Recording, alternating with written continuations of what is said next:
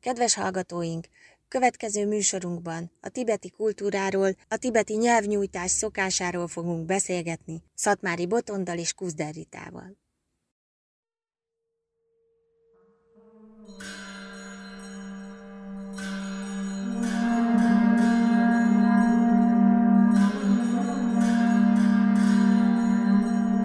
Minden Tibetről.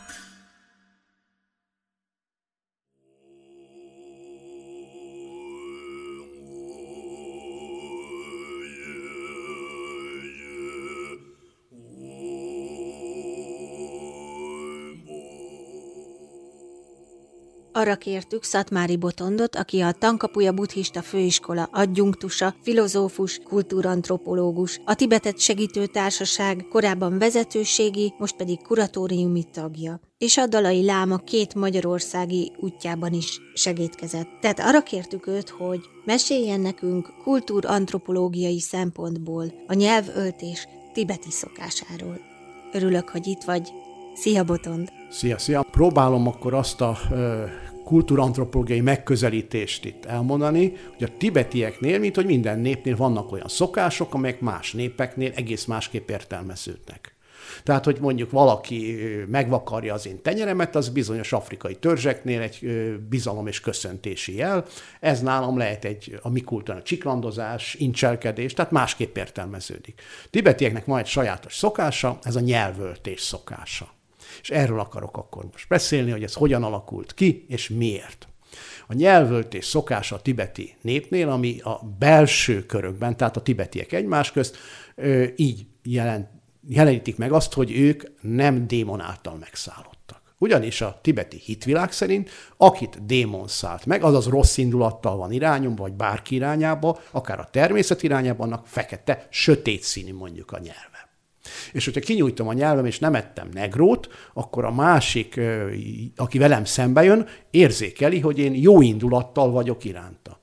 Ennek a szokásnak van egy eredet mondája, hogy ez mennyire tényleg a, a történelmi tények fényében alakult ki, vagy utólagos, ezt én nem tudom megítélni. De minden esetre a harmadik tankirály, ez a Relpacsen volt, korához kötik ezt a szokást.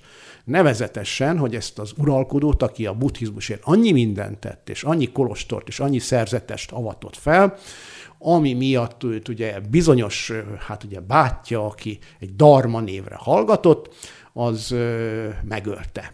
Nem mindjárt. Őt először a feleségét hozta hírbe a miniszterével, a felesége öngyilkos lett, miniszterét száműzték, végül az uralkodót Relpacsent, aki annyit tett a buddhizmusért, ezt megölette, nyilván nem ő ölte meg, hanem megölette, megfojtották. És ennek a, az uralkodónak a hagyomány szerint ugye démonok által megszállt volt az, uralkodó, az új uralkodó, ugye ez a Lang Dharma. A tibetiek ezt a darmát már nem is nevezik darmának, a buddhista történetes, csak a lang. Lang azt jelenti ökör tulok, tehát tulok dalma. Darma, tehát egy tulok ember, egy buta tulok ember, aki hát ökör módjára viselkedik, mert ő egy nagy buddhista üldözést kezdett, kiűzte a szerzeteseket, át kellett, fegyvert kellett hordaniuk, házasodni kellett, vagy megölette. Tehát, hogy kegyetlenül bánta buddhista kolostorokat föl, szobrokat összetörette, tehát ő mindent eltüntetett. Hát csak egy tulok ember tüntethet el mindent, ami buddhista. Gondolják a buddhista történetírok és a tibeti buddhista kultúra, ami utána aztán mégiscsak visszatért a buddhizmushoz, és több mint ezer éven át a buddhizmus szellemében uralkodott. Na, ennek a darmának ugye tehát megszállott volt, őt, őt is megölték. Ugye, aki kardot ránt, kard által hal meg. 300, vagy 838-ban ölték meg ugye Relpacsent, a tankirályt, a buddhista királyt, és ő akkor átvette az uralmat. Egyébként valamilyen szinten ő tényleg jogosan, mert idősebb testvére volt, és az uralkodó azért minden korban az idősebb testvér illeti meg, uralkodói jog, de a nevelők nem úgy ítélték meg, mert állítólag ő nagyon vad gyerek volt, és verekedő, és nem alkalmas, erőszakos, nem alkalmas a uralkodásra, egy békés buddhista uralkodásra, és akkor visszavette a hatalmat, pár év jutott neki, mert 842-ben egy jerpai szerzetes, egy Pelnyi Dorcse nevezetű szerzetes elhatározta, hogy megöli a démont. Nem az uralkodót, a démont. Persze ez az uralkodónak is meg kellett halnia, és nagyon hát ügyes megoldással élt, ugyanis az új uralkodó az természetesen a bőnvallást pártolta, tehát nem csak a buddhizmust írtotta, hanem a bőnvallást tette kötelezővé mindenki számára, és a bőnvallásnak egyik szent színe a fekete, és a bőnvallásban is, egyébként a buddhizmusban is Tibetben van egy szent tánc. Egy ilyen démonszelidítő tánc, csamnak hívják, van bön csam is, különféle neveken fut, és ő egy fehér lovon, egy fehér köpenybe úgy bújt bele, hogy a lovát fekete szénnel bekente, majd pedig a köpenyét kívül feketére, ki belül fehérre, és így érkezett meg az íjjal és nyíla az uralkodóz, eljárta a tiszteleti táncot, de közben lenyilaszta. Azaz megölte a démont. És a tibeti hagyomány azt mondja, hogy, hogy ezóta, azóta, amióta ez megtörtént, kell jelezni minden tibetinek, hogy ő nem démon által megszállott. Tehát ez a, ez a története ennek, hogy lenyilaszta, ő el is tudott menekülni, mert ugye a trükkje az volt, hogy beugrott a kicsú folyóba, a lováról a fekete szenet lemosta a fehér lóról a víz, ő átforította a köpenyét, és egy fehér lovas távozott, pedig egy feketét üldöztek.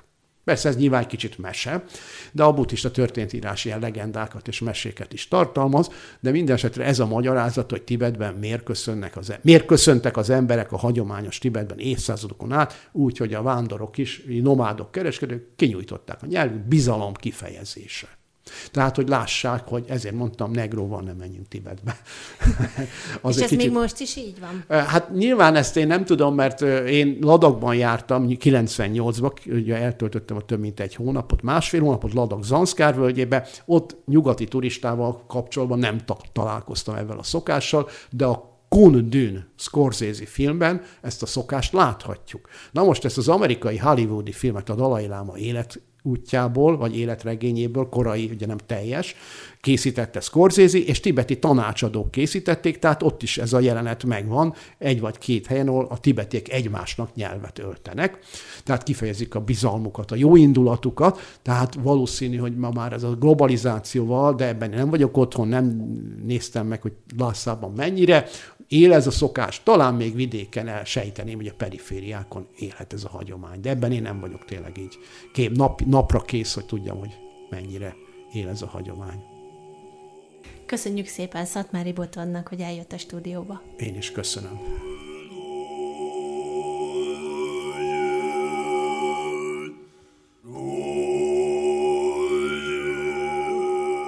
Köszöntöm a kedves hallgatókat, és köszöntöm Kúzder Ritát, aki a Tankapuja Buddhista Főiskola docense, a klasszikus tibeti nyelv, tibeti buddhista filozófia és a buddhista szimbológia szakértője, folklórkutató, orientalista tibeti szakos bölcsész és buddhista tanító, és biztos, hogy kihagytam még valamit, de majd Rita kiegészíti. Hogyha így van, beszél tibetiül, angolul, mongol és makedón nyelven, oroszul szanszkritul, és számtalan írása jelent meg, nagyon élvezetes olvasmánya tibeti operáról megjelent könyve, de például az az írás is nagyon érdekes, a Bölcsmondások száz hulláma című vízzel kapcsolatos tibeti buddhista példázatokat tartalmazó írása.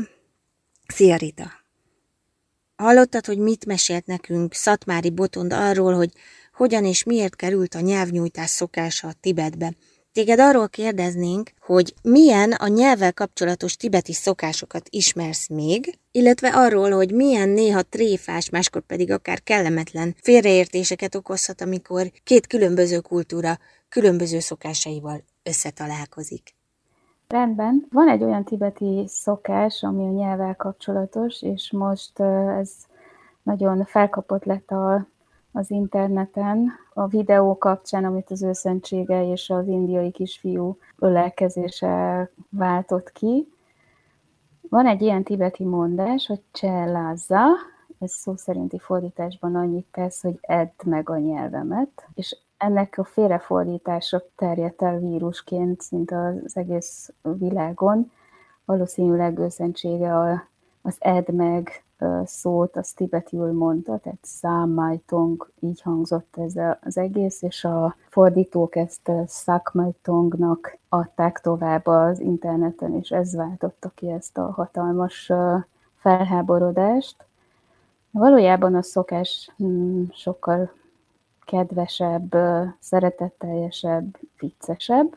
Tibet szerte van egy ilyen szokás, hogy az idősebb, akár nagyszülők, vagy idősebb nénik, bácsik a gyerekeket, azokat szájon puszíják szeretetből, illetve apró kis cukorkákat, édességeket, és aztán a szájukból adják át a gyerekek szájába. És amikor ez már elfogyott, akkor azt mondják neki, hogy, nekik, hogy edd meg a nyelvemet. De ez mindössze egyszerűen csak annyit jelent, hogy már oda adtam neked az összes szeretetemet, az összes édességemet, most már csak ennyi van, hogy a nyelvemet tudom neked odaadni, és ennek mindig valamilyen vidám vége van, tehát ezen ugyanúgy a gyerekek is nevetnek, mint, mint azok, akik ezt mondják. Ebben nem kell se többet, se kevesebbet belegondolni.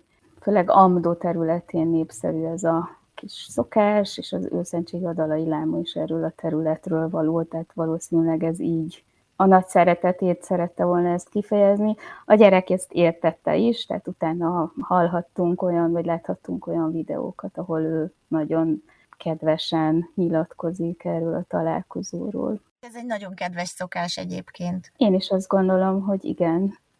Anyaként tőlünk sem áll távol, de dokumentumfilmeken is láthatjuk, hogy a természeti népek így etetik a gyerekeket.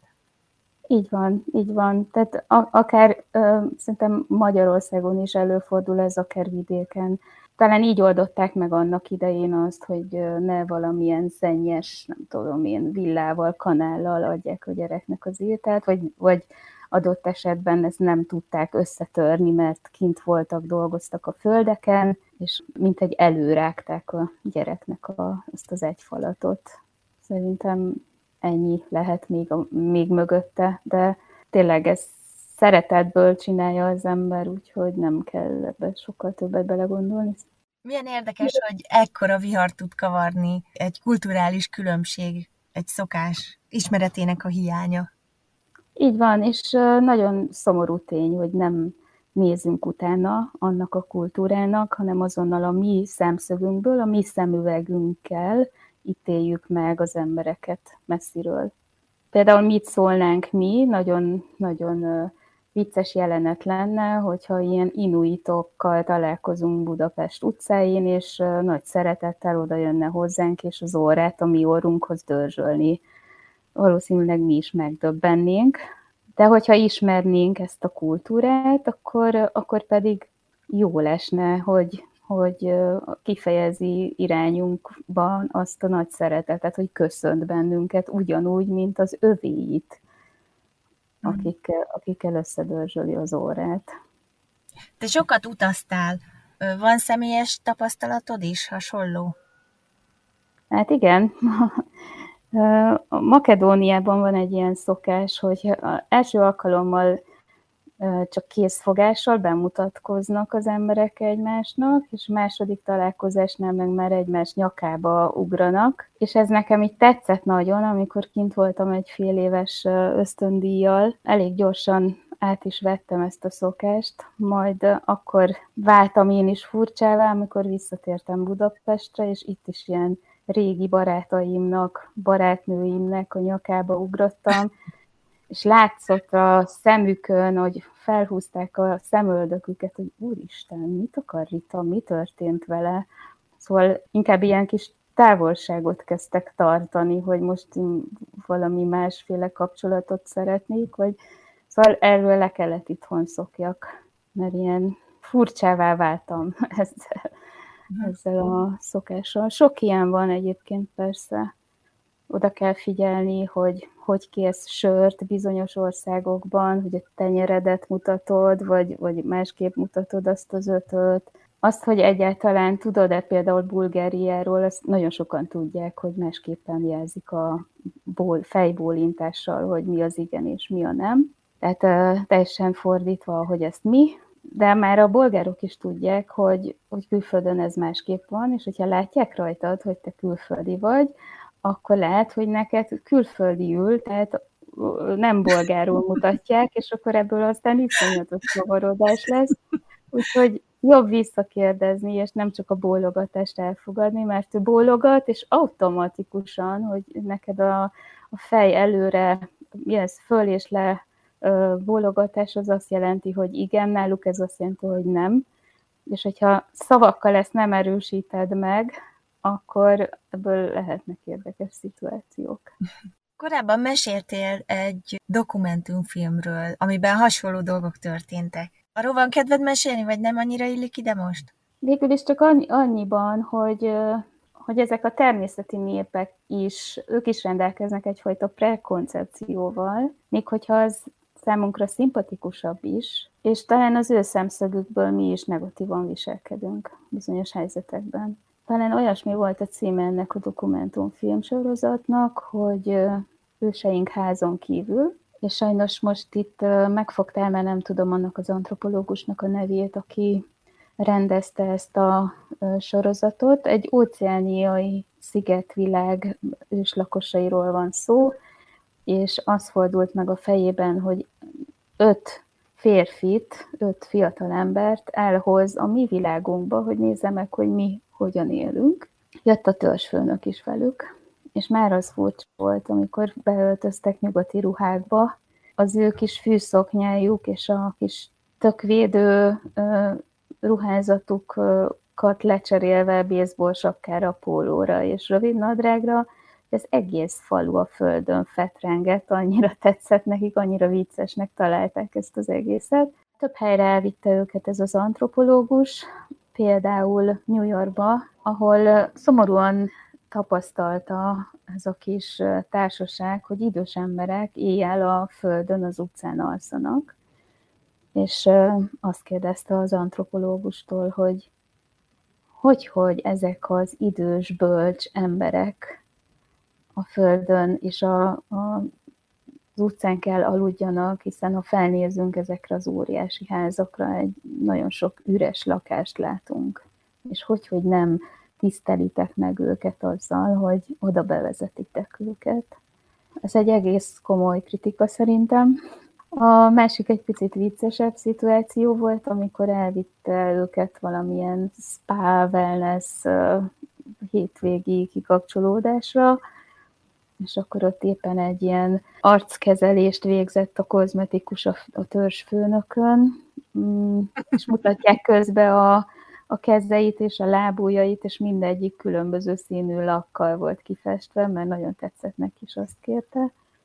És azt kérdezte tőle ez a kozmetikus, hogy szeretne tíz évvel fiatalabbnak látszódni, mint hogy ez ilyen nagyon tipikus számunkra, ő elgondolkodott, és azt válaszolta, hogy nem, inkább szeretne tíz évvel tovább élni, mm. mint fiatalabbnak látszódni. Szóval szerintem ez is egy ilyen jó kis kritika a mi társadalmunkról.